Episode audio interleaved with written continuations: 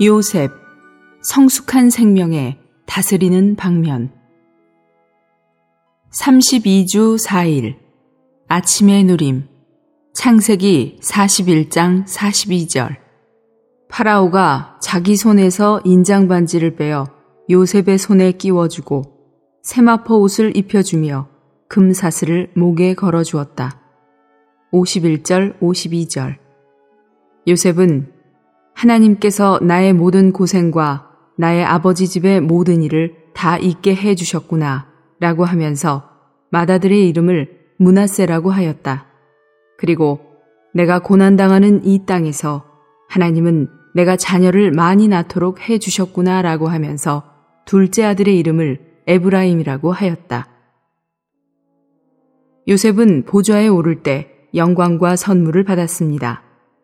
이 점에서 요셉은 승천 안에서 영광과 선물을 받으신 그리스도의 예표입니다. 반지와 옷과 금사슬은 그리스도께서 승천하셨을 때 받으신 선물들을 묘사하며 그리스도는 이러한 선물들을 교회에게 전달해 주셨습니다. 인장반지는 그리스도를 믿는 이들 안에 그리고 믿는 이들 위에 도장 찍으시는 성령을 상징합니다. 옷은 하나님 앞에서 우리를 의롭다 하시기 위해 우리의 객관적인 의가 되시는 그리스도를 상징하며 또한 어린 양의 결혼잔치에 참여할 자격을 얻도록 우리가 살아낸 주관적인 의가 되시는 그리스도를 상징합니다. 금사슬은 순종하는 사람들에게 주어져 그들의 복종으로 표현되는 성령의 아름다움을 상징합니다. 금사슬을 건 목은 하나님께 정복되고 굴복되어 하나님의 계명에 순종하게 된 의지를 상징합니다.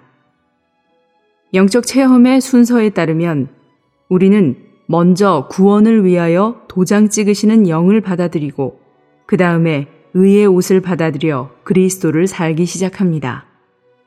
우리가 그리스도를 살려면 목에 금사슬이 걸려서 의지가 성령께 굴복되어야만 합니다. 오늘의 읽을 말씀. 창세기 41장 45절에서 우리는 요셉이 제사장 보디베라의 딸 아스낫을 그의 아내로 취한 것을 봅니다. 요셉의 아내는 이방인인 이집트 사람이었습니다. 요셉은 그의 형들에게 거절당하는 동안에 그녀를 아내로 취했습니다. 이것은 또한 그리스도께서 이스라엘 백성에게 거절당하시는 동안 이방인들을 그분의 아내로 취하는 것을 묘사하는 예표입니다. 창세기에서 우리는 교회를 묘사하는 세 명의 아내, 곧 아담의 아내인 하와와 이삭의 아내인 리브가와 요셉의 아내인 아스낫을 보았습니다. 아담의 아내인 하와는 교회가 어떻게 그리스도에게서 나와서 그리스도의 일부분이 되는지를 묘사합니다. 하와는 교회가 어떻게 생명과 본성에서 그리스도와 똑같고 결국에는 그리스도와 한 몸이 되는지를 예표해 줍니다. 따라서 하와는 교회가 그리스도의 일부분이고 그리스도에게서 나오며 그리스도께 돌아가고 그리스도와 하나 되는 것을 보여주는 예표입니다.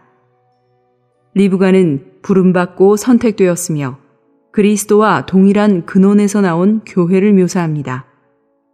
이삭은 특별한 근원에서 나왔고 아브라함의 종은 이삭을 위한 아내를 선택하고 부르고 이삭에게로 데려오기 위해 그 근원으로 보내어졌습니다. 선택된 이 사람은 리브가였습니다. 아스낫은 그리스도께서 이스라엘의 자녀들에게 거절당하시는 동안 이방 세계에서 취하신 교회를 묘사합니다. 그리스도는 거절당한 그 시기에 이방 세계에 오셔서 그곳에 머무셨고 그곳에서 교회를 얻으셨습니다. 요셉은 그의 아내 아스낫을 통해 두 아들 문하세와 에브라임을 얻었습니다. 문하세의 이름은 잊게 하다를 뜻합니다. 이것은 문하세가 태어남으로써 요셉이 그의 모든 괴로움을 잊었다는 것을 가리킵니다.